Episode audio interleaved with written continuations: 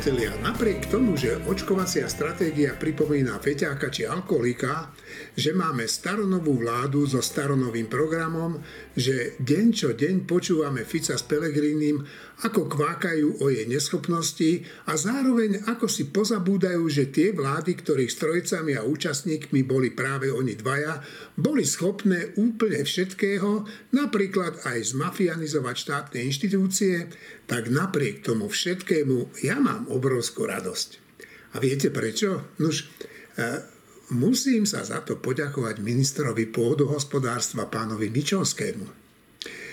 Už dlho som sa totiž tak nenasmial. Pán minister z ničoho nič objavil v osobe Igora Matoviča slovenského Václava Havla.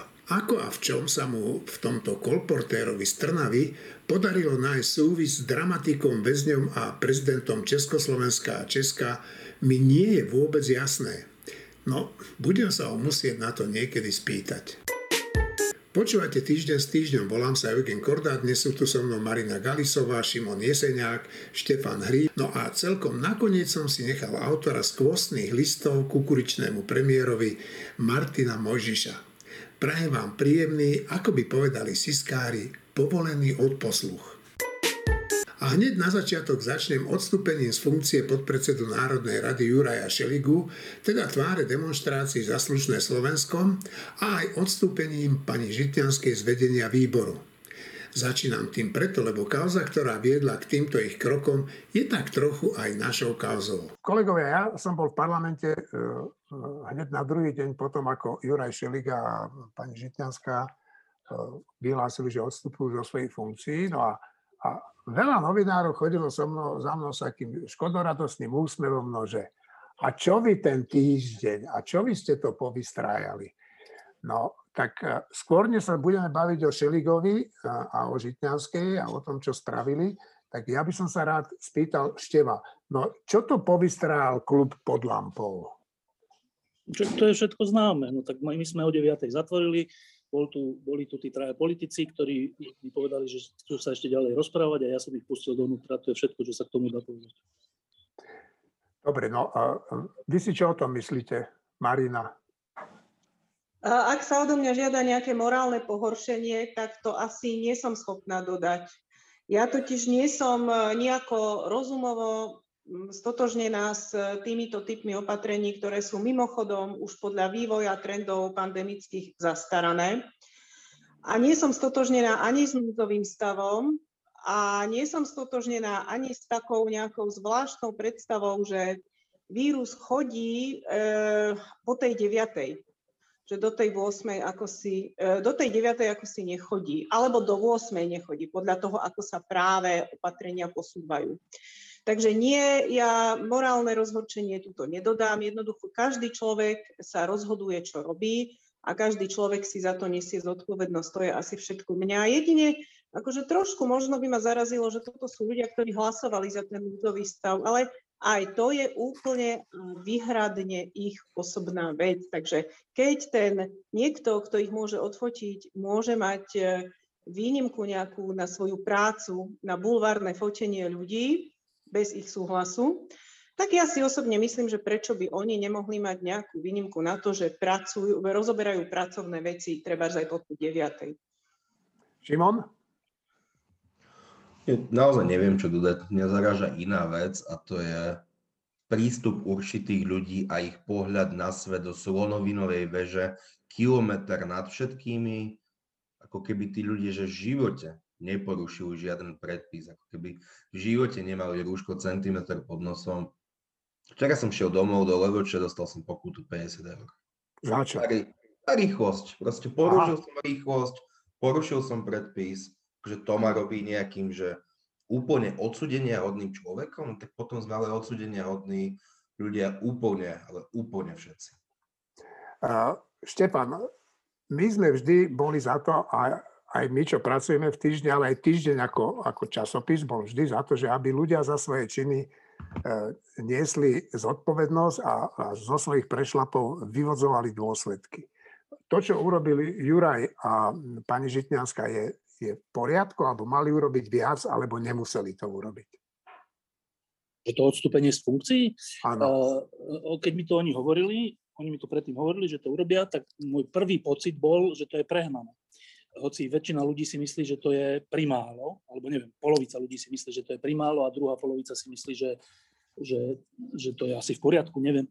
Uh, neviem, tak môj, to bol môj prvý bezprostredný pocit, uh, ale že v zásade to, že, to, že uh, odstúpili zo svojich funkcií, keďže porušili E, nejaké opatrenia, ktoré sami schvalovali v parlamente, tak, tak ja s tým, mne sa to v zásade páči, je to úplne iné ako iní politici, ktorí teraz na nich strašne útočia, že akí sú to vyvrheli, ale pri takejto, e, akože všetko v živote, stále čím som starší, tým viac si myslím, že všetko v živote je vecou miery. Že to nie je tak, že áno, nie, čierne, biele, že všetko je vecou nejakej miery a e, miera, ktorou oni E, vyvodili nejakú zodpovednosť, je nekonečne väčšia než drvivá väčšina politikov, ktorí ich teraz za to kritizujú. To si myslím. E, hlási sa e, Šimon a potom by som rád dodal, dal slovo Martinovi.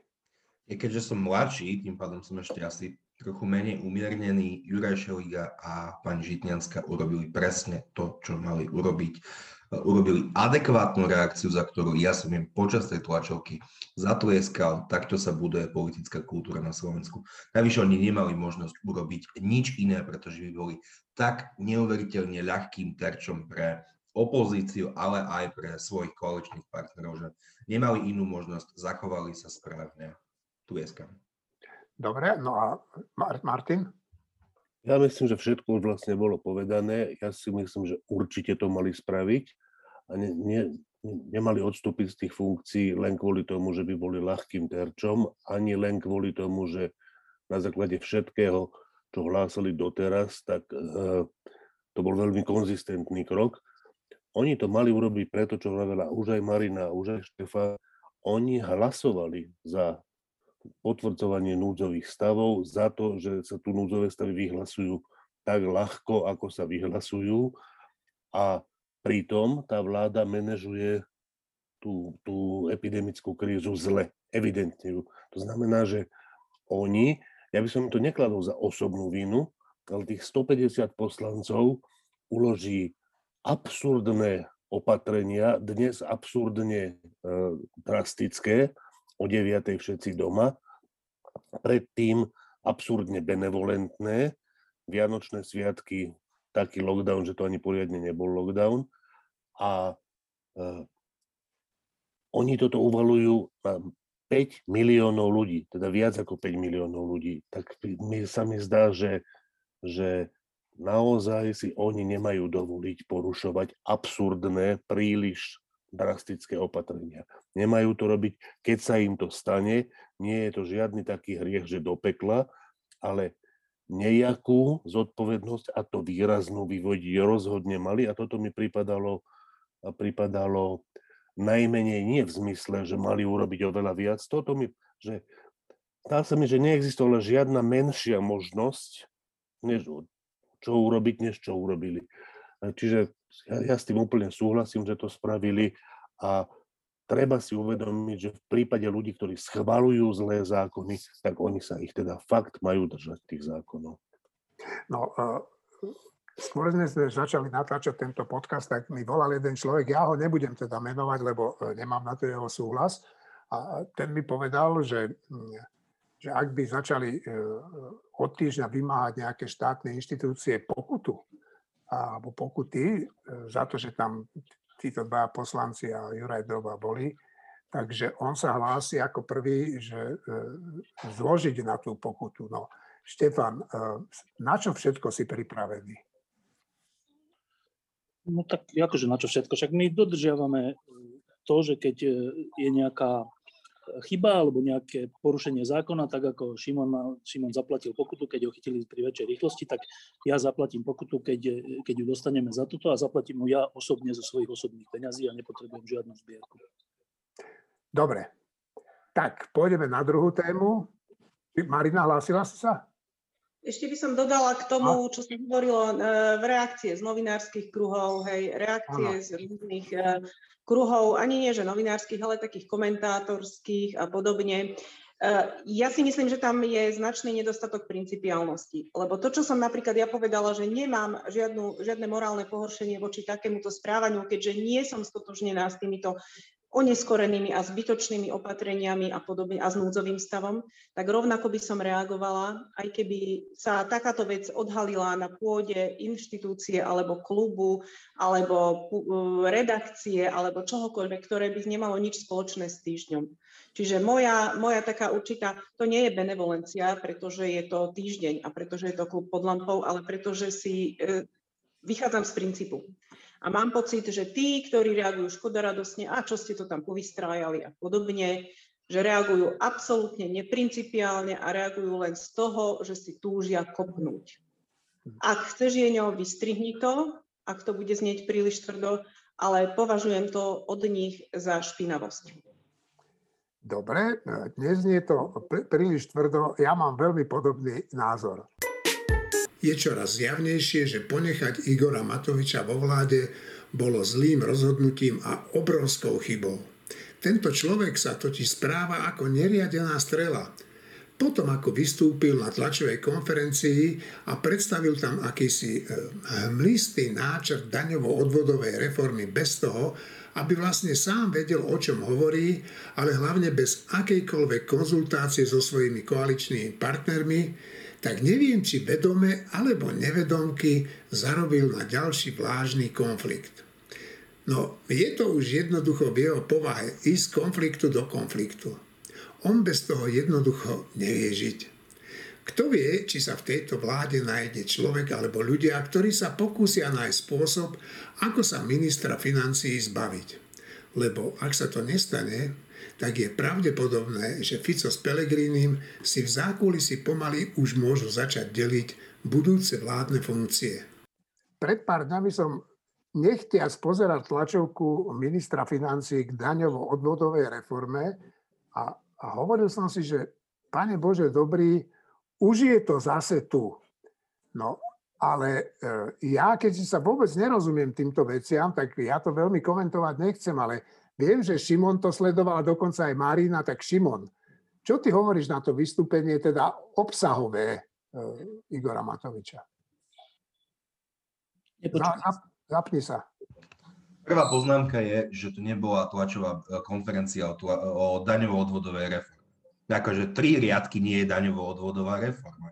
A ak toto Igor Matovič chystal od augusta, tak klobúk dole, to naozaj musel byť intenzívne prípravy, naozaj napísať, že 200 eur pre dieťa, spravodlivá daň a ešte niečo. Naozaj, trochu som začudoval štátnym tajomníkom, ktorí za ňom stáli a prišli a povedali tam 3-4 floskuly. My nevieme, akú daňovú a odvodovú reformu Igor Matovič chystá. Hovorí o prorodinej politike, hovorí o tom, že chce zvýšiť e, prídavky na deti na 200 eur a jedným dýchom dodáva iba pracujúcim ľuďom. Tak ja poviem jeden príklad za všetky. Poznám jednu dámu, ktorá je rozvedená, má 4 deti, z toho tie dve deti majú, myslím, že Downon syndrom kombinovaný s ADHD. Tieto deti nemajú možnosť chodiť do školy a táto dáma, rozvedená, samoživiteľka štyroch detí, by tieto vyššie, vyššie prídavky, prídavky nedostala. Tam je veľmi dôležité sledovať aj to, že koho Igor Matovič spomína, keď hovorí o ezeročkách a o, hm, o živnostníkoch. Hovoril často o novinároch. Igor Matovič nemá s novinármi dobrý vzťah, možno sú, sú nejaké výnimky, takže minimálne podpravhovo sa snažil verejnosti naznačiť, že to sú nejakí netaktní, nečestní ľudia, ktorí sa snažia, snažia zarábať na úkor, úkor zamestnancov. Je, je trochu divné, že Igor Matovič útočí na podnikateľov a na živnostníkov, keďže sám bol podnikateľ a živnostník. V prvom rade myslím, že bol dokonca živnostník, že ani, ani nemal ezeročku. Ak by tieto jeho návrhy naozaj prešli, tak to by bola likvidácia obrovskej časti živnostníkov, ktorým by klesli príjmy, ale markantne. V mojom prípade by akože klesli tie príjmy o 45%, čím asi nie len ja, ale x ďalších ľudí by si nedo, nemohlo dovoliť vôbec vykonávať túto prácu. To, potom by sme museli ísť asi nemálo z nás, ja neviem, vykladať tovar do Lidu alebo, alebo niečo podobné. Ale na Slovensku sú stovky tisíc živnostníkov, ktorá by, ktorých by sa táto deforma dotkla. Dotkla by sa jednoosobových SROčík a naozaj veľkého množstva ľudí.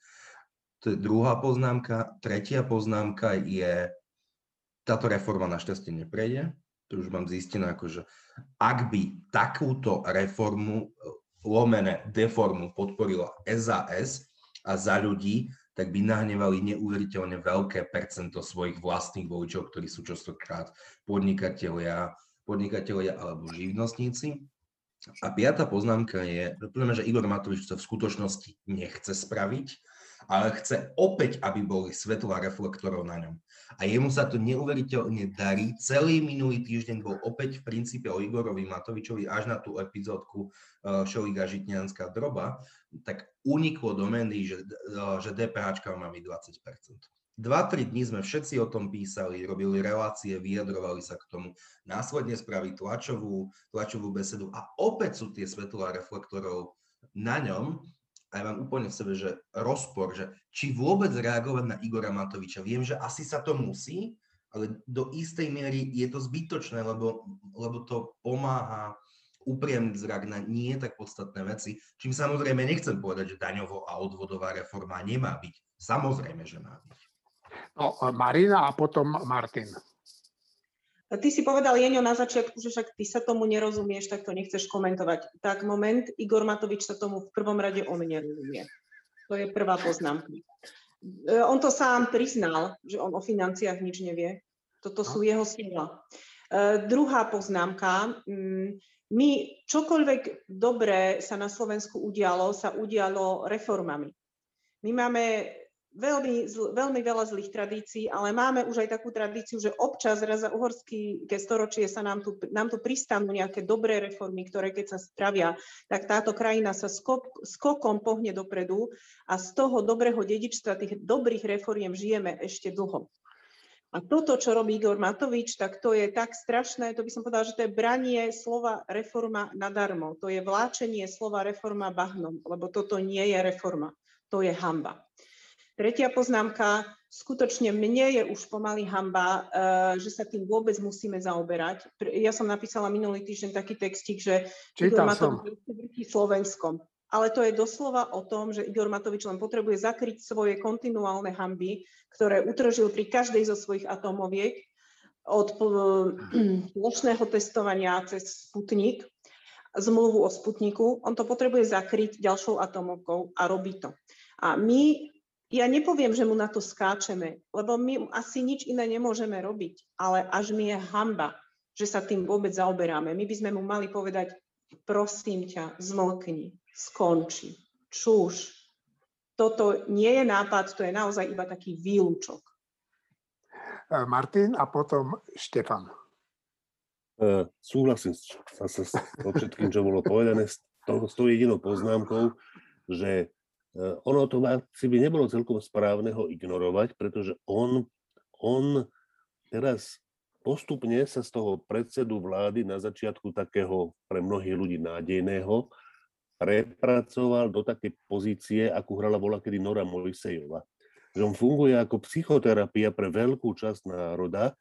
Nora Mojsejova podľa mňa fungovala na tom a mnohé televízne relácie, tie, tie reality show, fungujú na tom, že ľudia si sadnú k televízoru a vidia ešte väčšieho blbca, než sú oni sami. Evidentne väčšieho blbca, smejú sa na tom, rastie im sebavedomie a to má podľa mňa reálne terapeutický účinok na obrovské množstvo ľudí. Matovič dnes, a to sa nesnažím teraz žartovať, naozaj podľa mňa plní túto funkciu. Je to, bol to predseda vlády, teraz je to minister financií, v nejakom zmysle my by sme sa mohli stiahnuť z tejto úlohy sprostredkovateľov tejto terapeutickej funkcie, ale nemyslím si, že by to bolo až tak nutné. Že, že ja si myslím, že to, že sa mu venujeme, nemali by sme to preháňať, je stále v poriadku, je to užitočné pre ľudí. Štefan? No tak e, táto diskusia sa stále opakuje, že či keď je niečo, čo sa nám veľmi nepáči a čo je z definície škodlivé, že či sa o tom má hovoriť. Ja si myslím, že to je úplná povinnosť e, novinárov, ak ide o ministra, predsedu vlády, predsedu parlamentu, prezidenta alebo niečo takéto sa nedá ignorovať. To, ako čitatelia, čas čitateľov si myslí, že by sme to mali ignorovať, ale to sa nemá ignorovať, lebo to je nejaká kontrola toho, čo sa deje v tomto štáte a keď sa o tom nebude hovoriť, tak sa to bude diať bez toho, aby sme to vedeli. Čiže túto diskusiu by som už nerad opakoval. K samotnému tomu návrhu alebo k tej tlačovke alebo k tomu, čo, čo sa chystá. Treba to dať troška do takého širšieho kontextu, že, že čo sa tu vlastne deje tak e, e, Robert Fico, ktorému klesajú percentá, robí to, že e, radikalizuje svoj slovník a obracia sa na voličov typu Kotlebovcov a podobných tým, že hovorí o Šorošovi, vláde amerických agentov a tak. To sú hrozné vyjadrenia z 50. rokov za komunizmu, ale robí to čisto účelovo preto, lebo tam sa ešte dá získať nejaké percentá na druhej strane klesajú percenta Igorovi Matovičovi, no tak on sa porozviadol, že kde by on tak získal, mohol získať ešte tie percentá. Myslím, že e, si uvedomil, alebo že si dal za cieľ, že získať takéto konzervatívnejšie, kresťanskejšie prostredie, proste to prostredie, ktoré hovorí o tom, že rodina je najdôležitejšia vec na svete. No tak budem hovoriť o tom, že ja som teda za rodinu pri všetkých mojich chybách, dokonca som tak za rodinu, že, že každému, každej rodine, ktorá má jedno dieťa alebo dve deti, tri deti dám plus 200 eur krát počet detí. Čo je veľa peňazí z hľadiska štátneho rozpočtu, ale ak chcem získať percentá a ide mi o to hlavne, tak je jedno, že to stojí e, štátny rozpočet veľa, alebo či je to reálne. Proste chcem získať percentá tak, ako ich chce získať Robert Fico u extrémistov. E, čiže to treba tomu iba troška rozumieť, že netreba to brať zase úplne vážne. Je to proste e, krok na to, aby nepadali percentá, ale nejaké by sa prípadne získali. A teraz k tomu samotnému obsahu. V novom pro- programovom vyhlásení vlády, ktoré je teda staronové, ale schválené teraz, je veta, že táto vláda sa zavezuje, že nebude zvyšovať daňovo-odvodové zaťaženie. Beriem to vážne, je to záväzný dokument, schválený druhýkrát, tak dúfam, predpokladám, myslím si, že to berú vážne aj oni. To znamená, že ak nejdeme zvyšovať daňovo-odvodové zaťaženie a ideme dať na každé dieťa plus 200 eur, tak, tak sa to dá urobiť jedine tak, že zvýšime deficit. Nijako inak sa to nedá urobiť. Eh, čiže eh, ak naozaj, akože ja si myslím, že oni pôvodne tam bola tá úvaha, že však ono sa to aj nakoniec ukázalo, myslím, že denní s tým prišiel, že, že tam bola úvaha zvýšiť DPH. Ale ak teda idú trvať na tom, že nejdú zvyšovať daňovo odvodové zaťaženie a ten nápad z DPH odmietnú, tak jediná šanca potom je, že, že dobre, tak nebudeme zvyšovať daňové, efekty, daňovo odvodové zaťaženie, ale zvýšime zadlženie štátu. Tak len hovorím, že v situácii, keď sme minule sme hovorili o pláne obnovy a o pôžičkách, ktoré si teraz všetky európske krajiny, aj vlastne svetové krajiny berú, tak, aby ich potom ďalšie generácie splácali, tak v tom prípade by vláda spôsobila ďalšie zadlženie Slovenska brutálnym spôsobom. Čiže na pekne znejúcu vec, že pomôžeme všetkým rodinám, ktoré majú deti, tým, že im dáme peniaze, eh, odpovedám, že tie deti budú potom, e, budú potom v neriešiteľných situáciách, keď budú veľké, lebo tento štát bude absurdne zadlžený. Čiže pomôžeme tým deťom, alebo nepomôžeme. No, čiže e, celé, keby som povedal, poprvé ide iba o percentá, nejde o, nejde o e, akože prepracovaný a naozaj, naozaj akože racionálny návrh. A po druhé, je to návrh, ktorý zadlží Sloven, že navonok sa to zdá, že je to že pekná prorodinná politika, v skutočnosti je to politika, ktorá tým rodinám a najmä tým deťom v budúcnosti poškodí. No, v poradí Marina, Martin a potom uh, Šimon.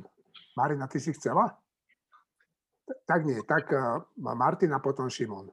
Ja sa len chcem dodať malú drobnosť, že v skutočnosti týmto celým Matovič ide aj po tých kotlebovských voličoch, pretože absolútne základnou súčasťou tohto plánu je, že dáme vám peniaze, ale Rómom nedáme nič. To dokonca sám Matovič zdôrazňuje, že a čo je podstatné, tak to dostanú len pracujúci rodičia, čím okamžite ten príklad, ktorý spomínal Šimon a takých sú tisícky a tisícky, že to proste ľudia, ktorí to potrebujú ešte viac, to nedostanú akože tých oberie o 600 alebo 800 eur, to ten príklad, čo spomínal Šimon, len tak. Ale to všetko robí kvôli tomu, aby Rómom nemuseli dať peniaze A to, že Rómom týmto nedáme peniaze, to nie je taká nejaká skrytá vec, ktorá sa nespomína. Nie, nie, nie. To je vec, ktorú nikdy nezabudne spomenúť. To znamená, že on ide aj po tých voličoch Kotlebových, respektíve po všetkých, ktorí majú nejaké uh, rasistické tendencie na Slovensku, čo je teda viac voličov, než sú len Kotleboví voliči. No, ja by som len k tomu skôr, Šimon, než e, ti dám slovo, dodal to, že e, sám som sa čudoval, že e, jeho poslanec, pán Polák, ktorý je volaný už niekoľko, už myslím druhé volebné obdobie, mlčí ako hrob, že sa neozval. Je to hamba pána poslanca, že on Róm sa neozve na obranu Rómov. Šimon? Ja by som ťa ešte len doplnil, ale ty si predpokladám, že myslel pána europoslanca Petra Poláka staršieho, ktorý je momentárne v Bruseli. Áno. Peter Polák tam má aj syna, ktorý je logicky tiež Róm a je e, v Národnej rade Slovenskej republiky. To som nevedel. To som rovnako, nevedel. rovnako je tam pán Herák, ktorý je, je tiež Róm a momentálne sú pomerne ticho. No, to je prvá poznámka. Ale druhá poznámka je ešte smerom k Štefanovi a, a k tomu, že E, sa to dá riešiť deficitne, no to už je veľmi komplikované, pretože deficit na budúci rok je, zatiaľ ukazuje, že bude 8 miliard eur a my už sa blížime k hranici dlhovej brzdy, ktorá by mala zafungovať. Teda nebude také jednoduché si požičať dodatočné 2,5 miliardy, 2,5 miliardy, čím by náš deficit bol nad 10 Takže ja si nemyslím, že sa to dá riešiť uh, uh, s ďalším ďalším zadlžovaním sa, tak ešte nejaké európske mechanizmy, mechanizmy fungujú. Je dosť možné, že by to skúsili prelomiť a dohodnúť sa na ďalšej, ďalšej mega pôžičke s opozíciou, ale v tomto som pomerne kľudný, že to neprejde. Štefan? No, tak keďže ja som starší ako Šimon, tak, tak e, ja vôbec nemám žiadny dôvod si myslieť, že keď raz niečo platí, tak to platí. Ak platí daňová brzda, to neznamená, že platí daňová brzda. Fakt, akože taká je skúsenosť za posledných 30 rokov, čiže ak sa populistickí politici dohodnú, tak daňovú brzdu posunú o ďalšie miliardy alebo zrušia alebo hocičo. Čiže, čiže samotný fakt toho, že niečo zabraňuje väčšie, väčšiemu zadlžovaniu z, našich, z našej vlastnej vole, neznamená, že sa to nezruší. To len taká malá poznámka, ale však dobre uvidíme. Je dobré, že máme daňovú, daňovú brzdu a je dobré všetky tieto inštitúty pre rozpočtovú zodpovednosť a všeličo, ale ako nakoniec rozhodujú ľudia a tí ľudia sa často rozhodujú podľa percent a nie podľa toho, čo je racionálne. Ešte jedna poznámka iba k tomu rómskému problému. E, ono je to ešte aj, lebo na slovách záleží. Tak ak sú to, e, ak je to pomoc rodinám v zmysle prídavkov na deti, tak potom úplne akože už len slovne, že tak ak je to prídavok na deti, tak to nemá súvisieť s rodičmi že čo, že či sú dobrí, zlí, e, flákači, pracovití, alebo hoci čo, je to prídavok na deti, nie? To znamená, že jedni deti na ňo majú nárok a iné deti na ňo nemajú nárok. Pričom samozrejme nemá sa pozbudzovať to, aby rodiny nepracovali a žili len s prídavkou na deti alebo čo, ale to sa nerobí prídavkom na deti, to sa prípadne robí znižovaním daní alebo všeličím iným, ale akože povedať, že sú to prídavky na deti, ale iba na niektoré deti, tak to je úplne, že samopriznanie, že o čo tam ide a to je ten rómsky problém. Šimon ešte chce a už ukončíme túto tému. Ja, ja chcem len dodať a opraviť seba a trochu aj Štefana, že my sme, aj ja, aj Štefan sme chybne používali termín daňová brzda a nie dlhová brzda. Ja by som bol veľmi šťastný, ak by sme daňovú brzdu mali, ale tu zatiaľ nemáme. Tak len opravujem termín, celý čas sme hovorili o dlhovej brzde. Dobre, no a e, teda Martin sa hlásila dosť. Že, že samozrejme sa nedá spoliehať na dlhovú brzdu, ktorá platí teraz, že, že nebude platiť e, posunutá alebo proste nebude platiť. Rovnako sa samozrejme nedá spoliehať na to, že v programovom vyhlásení je napísané, že daňovo-odvodové zvýšenie, e, zaťaženie sa nezvýši.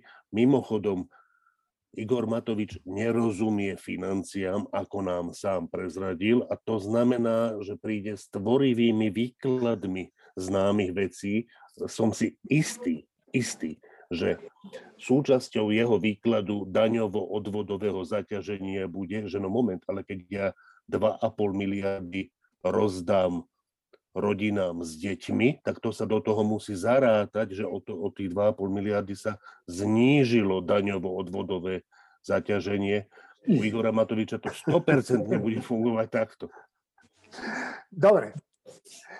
Ešte, ešte prepáč, ešte Dobre, jedna áno, dôležitá, dôležitá vec jedna. Uh, lebo uh, pri takýchto politikoch musíme uvažovať aj o tom, že čo je ešte možno za tým. Teda jedna vec je, že či to myslí vážne. Druhá vec je, či je to realizovateľné, či získa na to hlasy koalície, zjavne nezíska. Tretia vec je, že koho tým chce získať, aké percentá. Ale ešte za tým môže byť taká jedna vec, ktorá sa už aj objavila, že uh, títo ľudia tohto typu, tak, tzv. politickí marketéri, ktorí sú v politike a robia marketing celý čas, uh, občas majú také myšlienky, ktoré my nemáme, lebo sa nám to zdá neprirodzené, ale ja by som jednu takú si trúfal povedať, že za tým môže byť, a to je to, že e, všetkých tých sputnikoch a pandémii a všetkom, kde, kde Matovičovi klesli percentá a Olanu klesli percentá, tak výsť s tým, že teraz my chceme pomôcť ľuďom veľkými miliardami na rozdiel od všetkých ostatných a všetci ostatní nám v tomu zabránili, je celkom dobrá východisková pozícia pre predčasné voľby. Tak len to si myslím, že ešte aj za tým môže byť. Keď som predčasom napísal, že Kolárová strana Sme rodina bude vydierať ministerku spravodlivosti Kolíkovú, niektorí ľudia a moji kolegovia vraveli, že počujem trávu rásť. Dnes je už jasné, že som sa nemýlil. Fico ju chce v pondelok v parlamente odvolávať, lebo vraj ona a jej rodina a ich firmy nekresťansky okrádali a okrádajú ľudí. Kolár nelenil a hrdinsky vyhlásil, že nie je celkom vylúčené, že za jej pád zahlasujú aj jeho poslanci. Teda, ak ich ešte pred hlasovaním nepresvedčí o svojej nevine. Je však na celko jasnejšie, že viac ako je nevinu, mu ide o skrátenie kolúznej väzby, ktoré by umožnilo bývalému šéfovi SIS Pčolinskému čo najskôr opustiť nehostinné múry väznice a bráviť tak svoju čest na slobode. Jeho manželka, poslankyňa za stranu Sme rodina a jeho brat, tiež poslanec tejto rodinne založenej strany, budú celkom určite netrpezlivo sledovať, či sa predsedovi parlamentu podarí Kolíkovú zahnať do kúta a kolúznu väzbu skrátiť. Ako to vy vnímate? No, teraz bola, už sa to troška zmenilo, boli rokovania s poslaneckými klubmi jej, ministerky, a zachytil som vyjadrenie klubu práve Sme rodina, ktorí povedali, že všetky ich otázky rozumne zodpovedala, to len tak ako vecne. Ale celá táto, e, táto vec je zase taká zaujímavá, zase ide o mieru a o, o nejaké otiene. Na prvý pohľad, keď sa povie, že ministerka spravodlivosti je v nejakej firme, kde jej nevlastná sestra nejak urobila nejaké kroky také, že získala nepravom 16 tisíc eur, 16 tisíc eur, eh, tak na prvý pohľad sa zdá, že fúha, tak ministerka spravodlivosti, tam je to slovo spravodlivosť, je vo firme, ktorá ukradla 16 tisíc eur, alebo ukradla stejne, teda neviem ako. No, to je, to je jeden pohľad. A teraz druhý pohľad, komplikovanejší, je, že poprvé je to nevlastná sestra, po druhé tá nevlastná sestra za to bola odsúdená ale Kolíková za to nebola odsúdená, teda predpokladám, že v tom nehrala rolu v nejakých rozhodnutiach a neviem čom tak.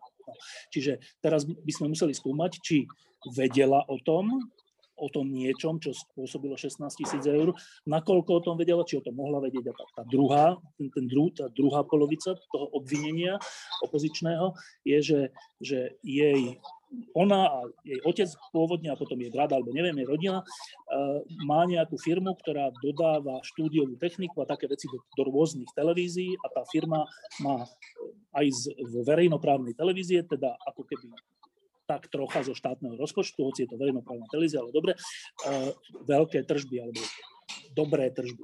No a zase, že na prvý pohľad je to také, že no ale to by tak nemalo byť, že ona myslím, že z tej firmy aj vystúpila, keď sa stala ministerkou, neviem, to neviem, ale že na prvý pohľad by to tak nemalo byť, že keď si ministerka, tak nemáš mať ako, ako keby finančný prospech zo štátu.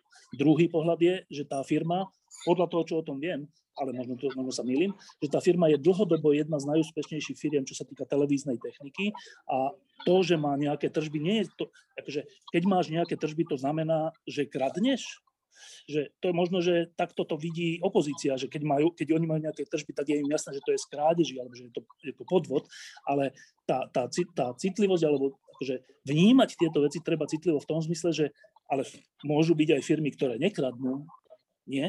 Že, že sú firmy, že keď týždeň sa predá ako časopis, tak to nie, že sme kradli a teda preto máme tržbu, a tá, tak treba zistiť, že či tá televízna technika pre tie televízie bola predražená.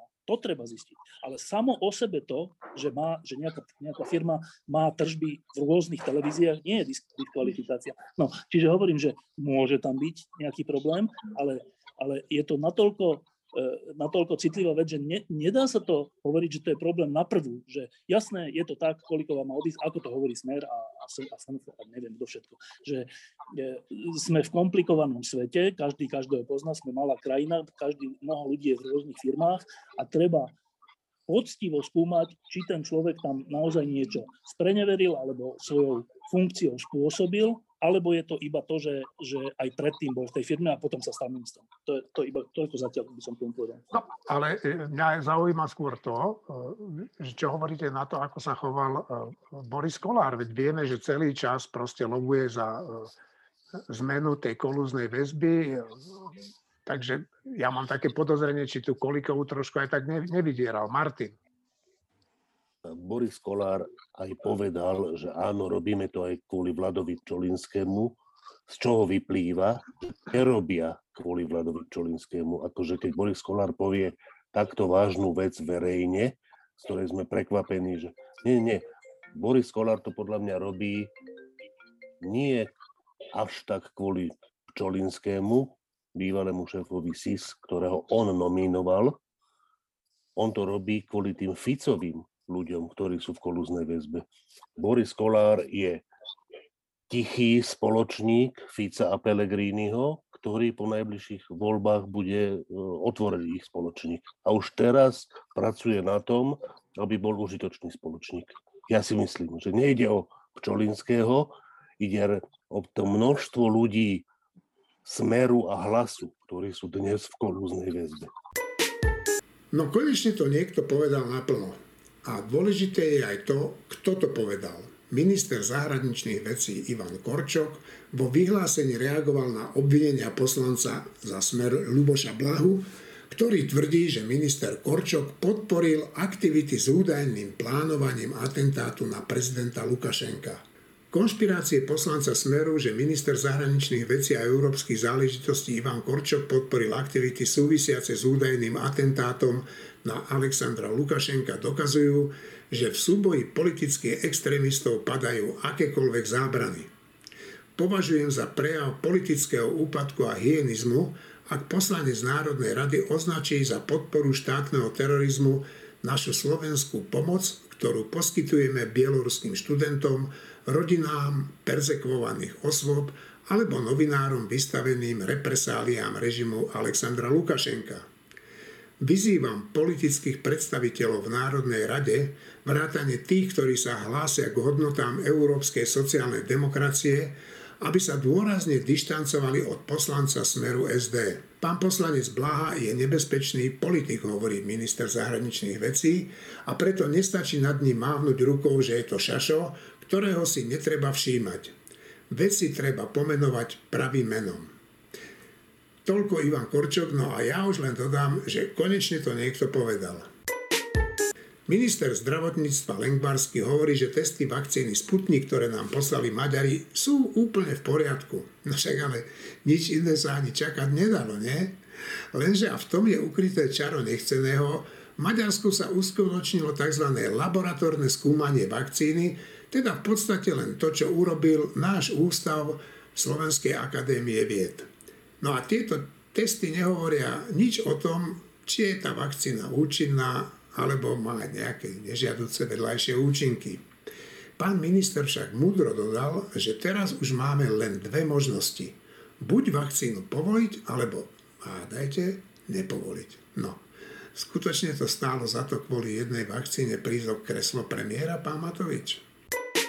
Krátko po mm, dokončení nahrávania s mojimi kolegami som sa e, dozvedel správu z denníka N, že e, niektorí poslanci Olano e, by boli za to, aby bola v pondelok pani ministerka mm, Kolíková odvolaná z funkcie a ozvali sa potom, ako v poslaneckom klube Kolíková obhajovala svoju česť a, a zúčastnil sa toho aj Igor Matovič. No a práve Igor Matovič má na pani Kolíkovú veľmi ťažké srdce, lebo nebyť Kolíkovej, tak e, Igor Matovič by bol dnes e, v pohode premiérom trojkoaličnej e, vlády. No, uvidíme, ako sa to všetko vyvinie. Každopádne však ak by hlasovali tí poslanci e, spolu s opozíciou, ktorá žiada odvolanie pani Kolikovej, tak by porušili koaličnú zmluvu. No a to si ani nechcem predstaviť, čo sa bude diať potom. Máme pred sebou dva dní voľna, tak si ich užíme. Dovidenia.